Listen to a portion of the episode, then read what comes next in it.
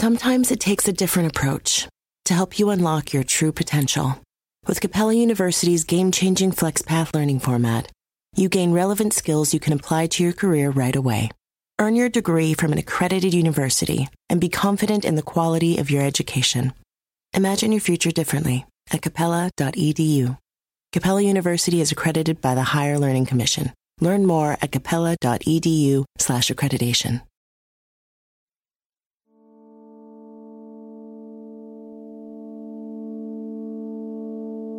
So so you get there. What do you remember?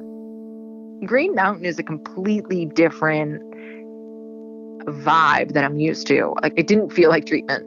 Um but I remember I had my first like real God moment there because the view is incredible.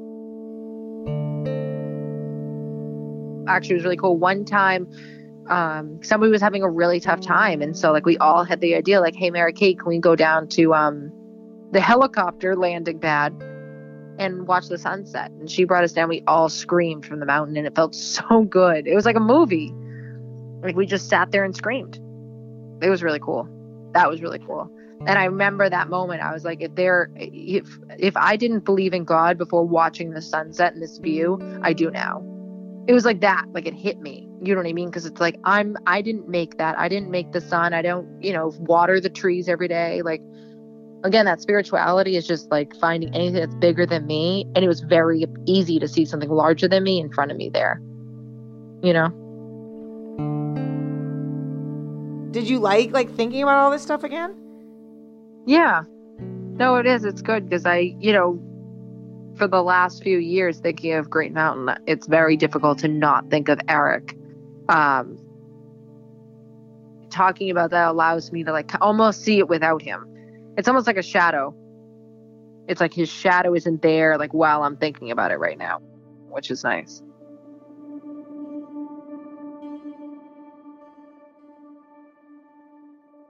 That's Elizabeth. Well, that's what I'm going to call her. She was scared to reveal her identity for reasons that will become clear to you later. So she and I settled on calling her by her middle name, Elizabeth, and she allowed me to record her voice. In order to get Elizabeth on the phone, I had to call her late at night. She leads a very full life. She's a 12 step sponsor, an active member of her church. She has young kids. The first time we got on the phone, Elizabeth was really nervous. I'm sorry, but I'm one exhausted from having a toddler, and two, am gonna be a little flustered. This isn't something I've ever done. Elizabeth was about to tell me a story, a painful one, about something that happened to her a few years ago. And for me, her story was just the beginning of a wild reporting journey. My name is Lauren Chooljian. I'm a public radio reporter in New Hampshire. And this journey began more than two years ago. I published a few stories about an addiction treatment company. It's actually the largest one in New Hampshire. They'd had a COVID outbreak at one of their residential rehab centers. And then in December of 2020, I got an email. It essentially said, You think that's bad? The email was from a clinician at the company's flagship treatment facility called Green Mountain Treatment Center. And this clinician made a huge allegation. She said that the guy who founded and ran that treatment center, he was sexually abusing female clients and employees. So I started calling around. And one of the first women who agreed to talk to me was Elizabeth.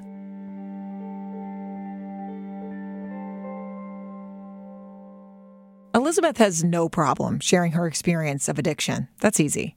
Like most people in recovery, she's done it a million times. She calls it her fast forward story. You know, I drank when I was 12. Um, that one drink ended up years later of me homeless in Boston on heroin. Um, I sought treatment seriously, like actually trying to get sober when I was 21. Um, maintained sobriety for about four years.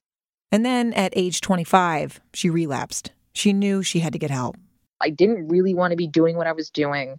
I wanted to get back to like not lying to everyone I loved and like not being a complete slave to a bag of powder. It's like so pathetic when you say it out loud, right? Like it's just a pathetic way of life, you know? Um, that unfortunately is so easy to fall victim to. Elizabeth needed treatment ASAP.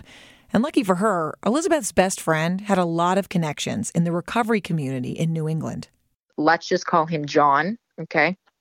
So John goes, I have a bed for you, you know, at Green Mountain. Eric is holding it. Are, are you ready to go now? Eric was Eric Spofford. He was the founder and CEO of a big addiction treatment network in New Hampshire. Turns out, not only did Eric say he had room, he promised to give Elizabeth a scholarship. She'd get a month of inpatient treatment at Green Mountain Treatment Center for free. Elizabeth says Eric even called her a few times to tell her about Green Mountain. And can I just say, this is such a rare opportunity. Hardly anyone is lucky enough to have a bed open and waiting for them when they need it, never mind a free one. This was 2017. There weren't a lot of beds available in New Hampshire. The state was constantly in the national news on two lists you don't want to be on highest overdose deaths per capita and smallest amount of money spent on treatment. So Elizabeth had basically hit the treatment jackpot. She remembers the day the company van came to pick her up. Well, kind of. I just got in a van incredibly high and they almost didn't drive me. And then I, I was in New Hampshire next thing I knew. The first few days are hazy. The van drops her off. She goes through detox for a few days. Nurses help her get through withdrawal symptoms. But as her mind starts to clear, she starts going to group therapy and other programming. And she realizes Green Mountain is a totally different vibe than the treatment center she's been through before. You know, I'm I'm used to like a very much like a an institution, whereas Green Mountain was like really nice, right? Like I felt like I was at summer camp almost. Green Mountain Treatment Center is in a gorgeous part of New Hampshire. I've never been inside, but I've driven up to the front gates, and I totally get what she means by summer camp. It's a big campus with apple trees in the front. Clients even sleep in cabins, and it's up on this big hill. You can see the White Mountains in the distance. And Elizabeth says the summer camp vibe continued inside too. She felt really welcomed. It didn't feel like treatment in the way of like, all right, put your bags, we have to search you. It was like, yeah, we have to do these things, but like we're your friends. And it was like, it was nice. I don't know. It was just like a nice feeling um, to feel like not looked down upon, but rather like they were actually reaching their hand out to help me. Elizabeth really, really loved the staff. They made the biggest impact on her. Many of them were in recovery too. And every once in a while, Eric Spofford, the CEO, would visit. He wasn't there all the time, obviously. I mean, he's the he doesn't work, you know, he's the CEO. He's not there all the time. Uh, apart from when he'd fly in on his helicopter, which I never understood. I whatever, not my business, right?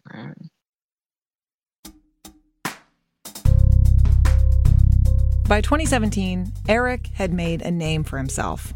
He owned a company called Granite Recovery Centers. It was a network of addiction treatment facilities and sober homes all over New Hampshire. Green Mountain was their biggest treatment center. Like his clients, Eric had struggled with addiction, and he made his personal story the backbone of the company. I can imagine him coming off that helicopter. He could be mistaken for an MMA fighter thick arms covered in tattoos, a buzz cut, not a suit and tie kind of guy. It almost seems as if like he just owns the recovery community in New Hampshire and Maine. You know, like he's this like big head honcho that everyone knows, everyone respects, everyone looks up to. Elizabeth says Eric would occasionally check in with her when he was at Green Mountain. One time, he asked her to have lunch with him in the treatment center cafeteria. If it seemed weird as a client to eat lunch with the CEO, Elizabeth didn't make much of it. She figured it was because they had that friend in common, John, and some other staff members came along to lunch too, so whatever. Besides, she had other things to focus on. It was her last day in treatment. She would be leaving this place soon, back on her own, and she felt better than she had in a while humbled, grounded. Elizabeth was all set to go to a sober house in Portland, Maine the next day, the next step in her transition back to reality. But this is where the shadow creeps in.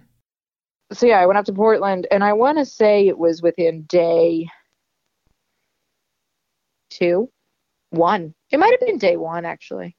Um, I was receiving text from Eric. This is where I need to tell you this podcast may be upsetting to listen to. Substance use disorder is already a hard topic. You'll also be hearing about trauma and sexual misconduct. And there will be some swearing. It's kind of unavoidable. Okay, back to Elizabeth. It's my first day in this new sober house. I had just gotten my phone back, right? Because in treatment, I don't have my phone. Um, and it was, it, I mean, it, I don't remember any normal conversation to it. There might have been a, hey, how are you? How's the house? But I have no idea. But I know that he was already planning to come to see me, um, wanted to take me out, um, wanted to do explicit things, um, was sending me pictures, dick pictures. Um, yeah, I mean, I don't know. The language was that of a, you know, Fifty Shades of Grey. The CEO of the treatment center she just left was sending her pictures of his penis and soliciting her for sex. Just 30 days ago, Elizabeth arrived at Eric's treatment center high on opioids. He paid for her to go there. And now, this. Elizabeth fell into a complicated mental spiral. I knew in my core it wasn't right because I know that a CEO of a treatment center I left 24 hours ago should not be sending me pictures of his dick. He shouldn't be sending me pictures of his dick even a year later. That's just integrity 101, right? But at the same time, what could she really do about it? She says she'd respond with neutral messages like, Don't you have a girlfriend? or I'm busy. She worried about how connected Eric was in the recovery community. If she told him to knock it off or something, maybe he would retaliate in some way. Like he was either going to get me kicked out of the house or he was going to set a, a rumor about me to like ruin my time there or whatever, or just like make me out to be like a crazy bitch, if you will. I just, I didn't, I didn't want any of it. I wanted a roof over my head and food in my tummy. Like I wanted to feel safe. So I knew not to share it. I knew it was a, you know, I knew it was wrong, but like shooting heroin's not right either, right? Like, so it, it felt good in that really, really low, vulnerable state.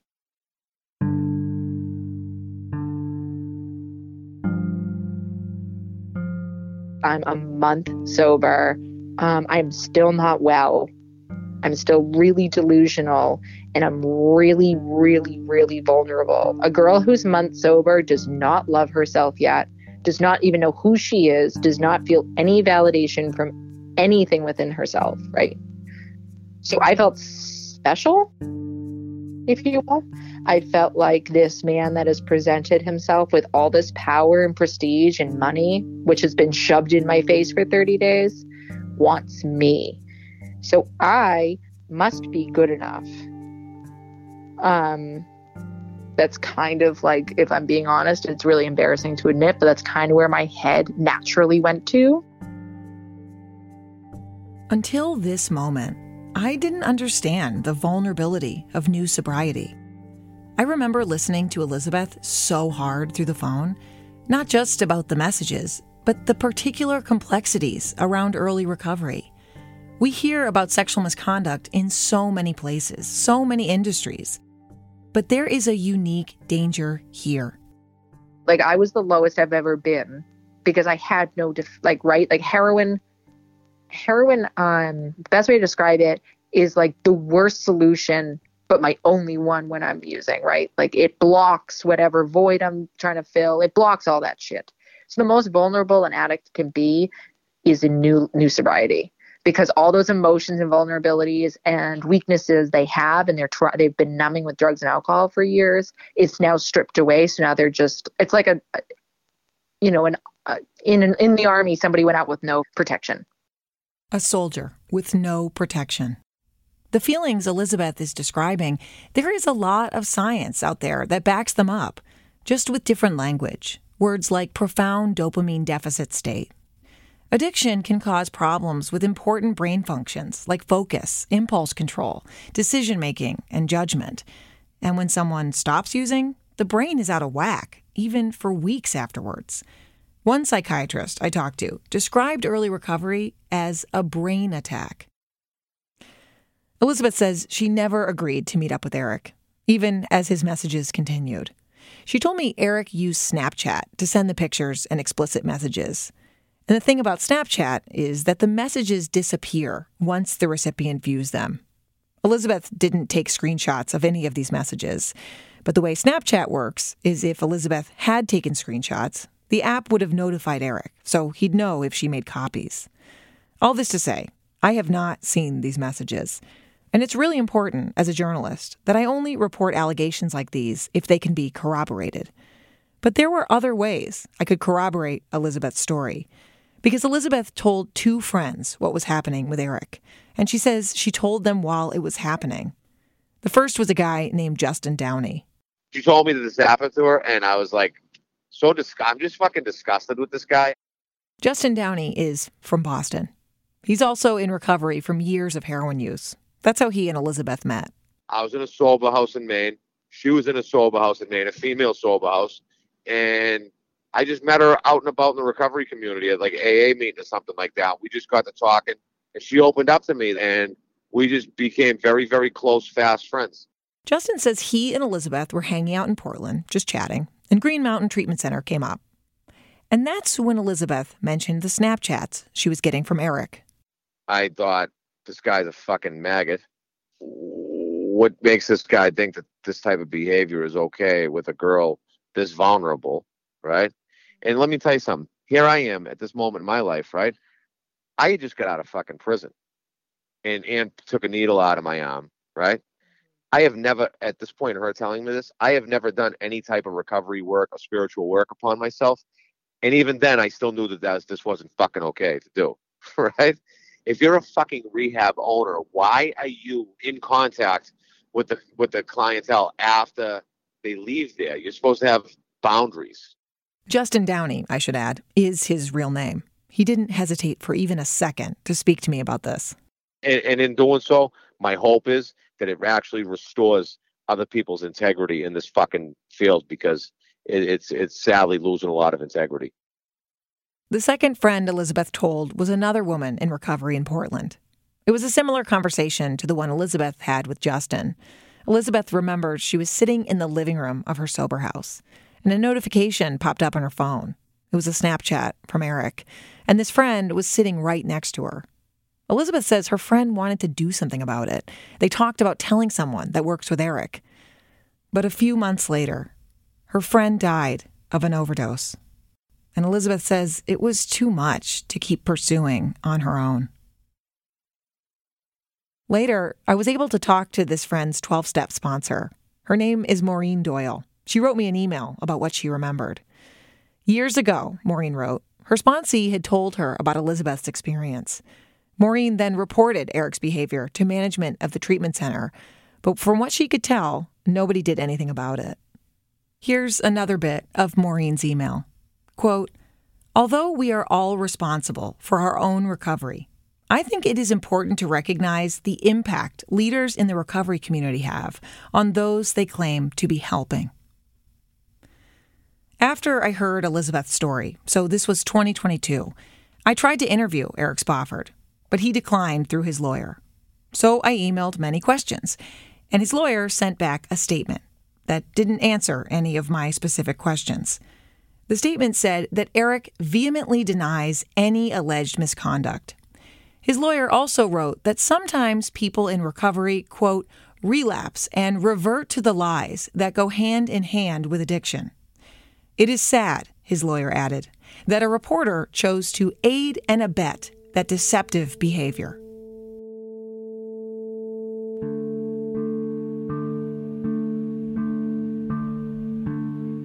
For every 10 people who could benefit from addiction treatment, only one will get it. One out of 10 people. Elizabeth was that one. It's not news to anyone in the recovery industry that there is not enough treatment to go around. And yet, it was the CEO of a treatment center, the person who gave Elizabeth this rare and free opportunity, who allegedly harassed her. It definitely definitely like 100% um, set me back in my recovery. It's almost like it, it brought me right back to the real world. A few weeks after Eric started messaging her, Elizabeth says she relapsed. Relapses are common for people with substance use disorder. It's part of the disease. But Elizabeth says, who would know better about the unique fragility of early recovery than Eric? Eric is in recovery from opioid addiction. Eric started a treatment company. I mean, not only is he an addict, he works with addicts, right? Like, that's his job. Like, he sees it on a daily basis. I don't doubt in my mind for a second he didn't know what kind of emotional and vulnerable state I was in. Elizabeth says Eric's messages continued every so often for about two years. Then finally, in 2019, they stopped.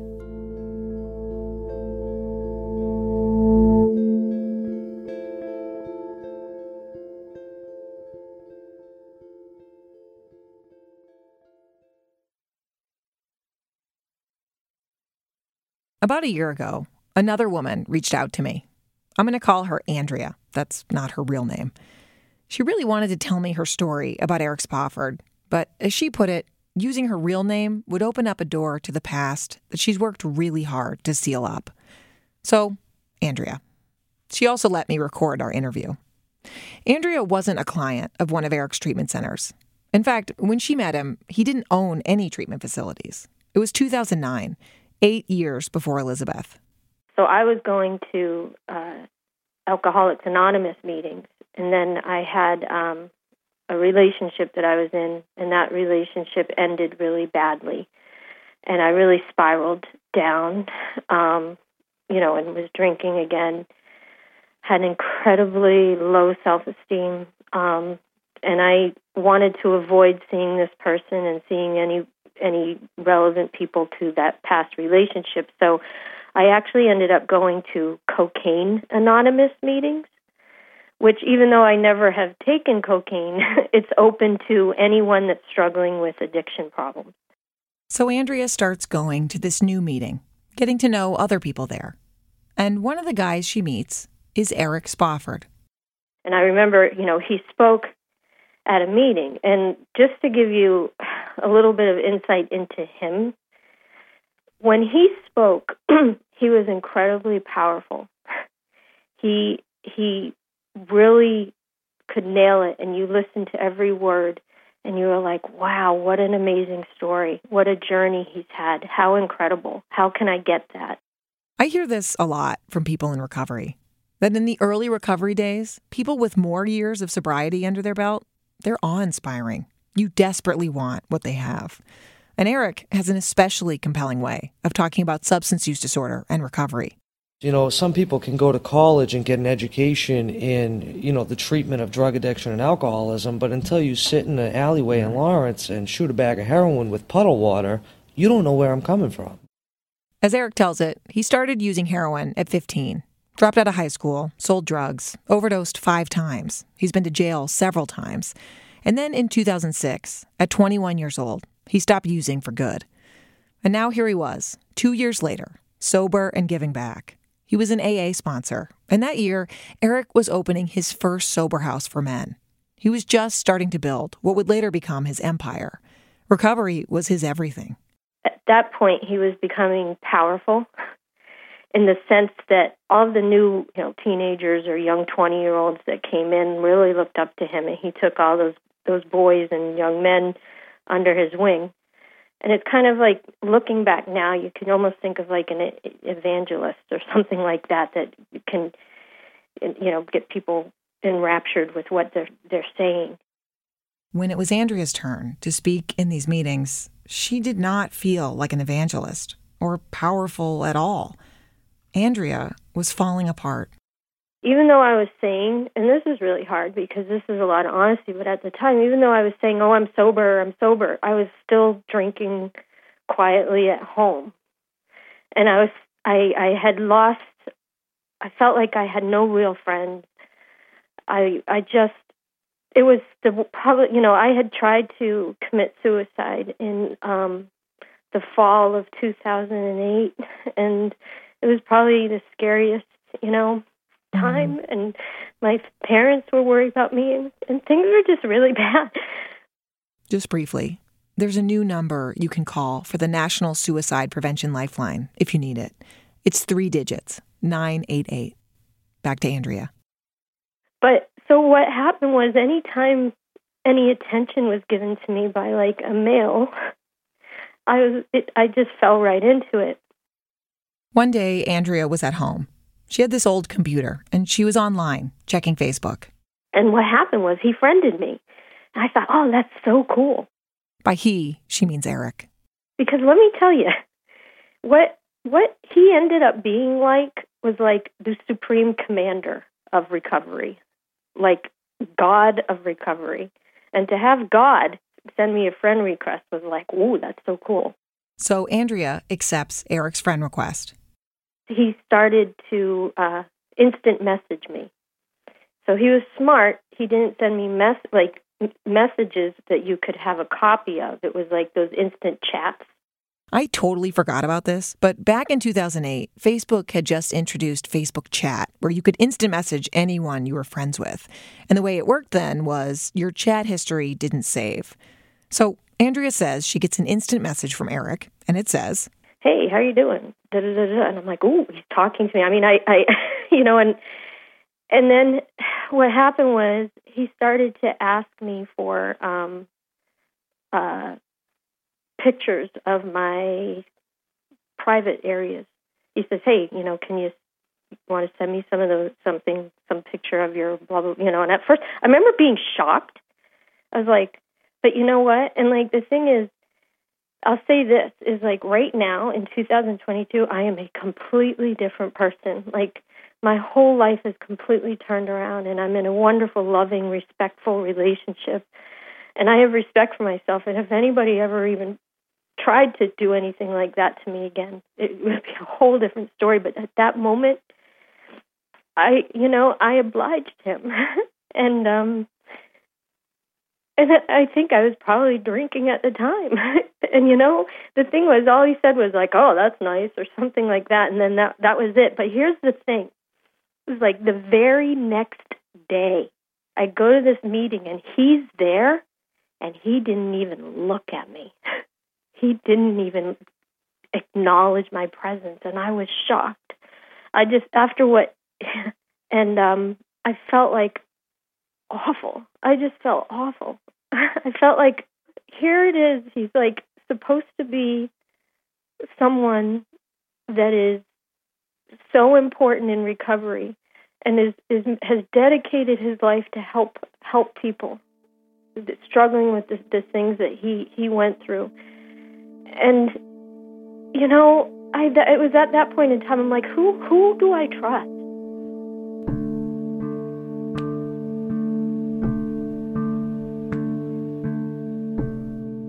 So many of us have this impulse, now that we've heard so many stories of sexual misconduct, to rank them from questionable to terrible, as if there's a scale. And maybe you're doing that now. Andrea acknowledges by sending the pictures she technically consented. But what does consent really mean for someone in early recovery? That's so tricky, the consent. I talked about consent and early sobriety with Jasmine Grace Marino. She's laughing because this is like the thing she constantly runs into with her advocacy work. Jasmine is in recovery. She's also a survivor of sex trafficking. She now tries to help women in similar situations in New Hampshire and Massachusetts. And she often finds herself strongly suggesting that maybe let's not get into a relationship so early in sobriety, especially with a partner who is also newly sober. Like, how can I say, like, two dead batteries don't start a car like he's he's sick he's not well right she's sick she's not well and then you put them together and it's just like it's like a just a breeding ground for dysfunction and unhealthy relationships and manipulation. It's not impossible for people in early recovery to form healthy relationships. In fact, I have multiple family members who met that way and are still married. But Jasmine has seen it go wrong so many times. In those early weeks and months of sobriety, you hardly even know who you are. You don't even know what your favorite color is. you don't even know what, how you like your coffee. Like, because you haven't been making decisions for you. Either your trafficker has, or the person who's been exploiting you has, or your drugs. like, and so you, even in early recovery, like they have to teach you, like, this is how you make an executive decision. Like, this is how you make decisions. You are the executive over your own life. So consent is tricky. How do you consent when you can't even fully process what's happening. That's what happened with Andrea. Andrea says she definitely was not fully processing what was happening. She did tell someone who she was close with. I've spoken with that person, and they said, I remember it very clearly because Andrea was very upset. I emailed Eric Spofford about Andrea's story and asked if he was willing to comment.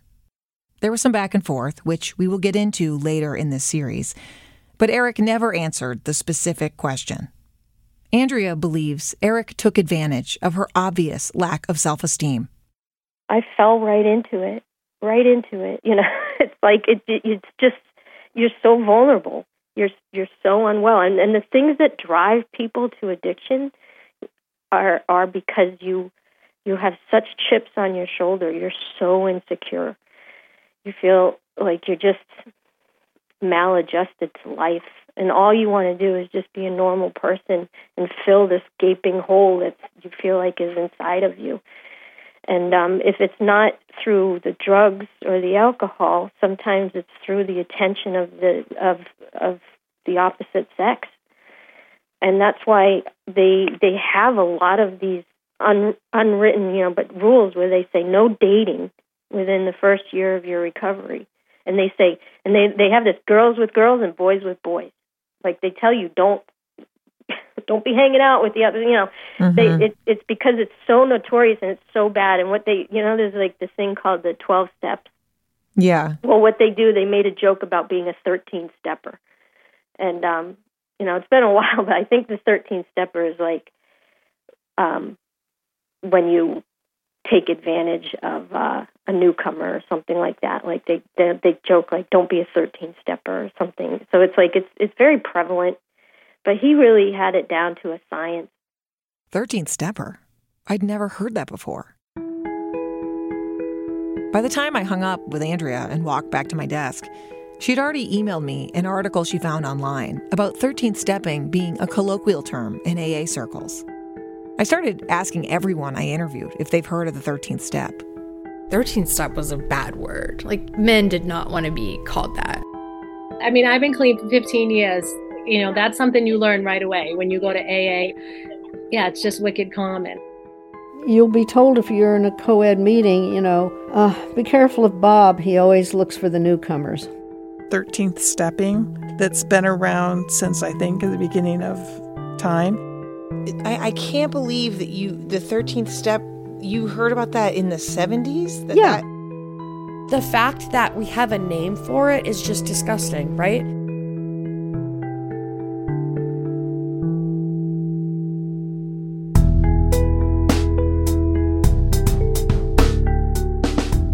Once I heard about the 13th step, all the tips and allegations I'd been gathering, it's like they fit into a bigger picture. This podcast will tell you a story about the addiction treatment industry, but it's just as much a story about the unfinished business of the Me Too movement. I certainly didn't know that he was going to turn out to be like Harvey Weinstein. Did you want that to happen? No. But I also didn't know how to tell him no. There's so much more to tell you about Eric Spofford because the experience I had reporting on him, it says a lot about the state of the treatment industry. There's not a lot of uh, fences around them. I mean, that's the bottom line. There just aren't a lot of fences around them. There's only so many times you can get beaten over the head and you just stop complaining. So somebody, you know, somebody needs to be their advocate. I got sued for this reporting. We'll get to that. We'll also get to the other terrifying things that have happened since this project began. Where does it say that? Can you t- can you say that to me one more time? It says just the beginning under the window? That is so fucked up. That's all coming up on the 13th step.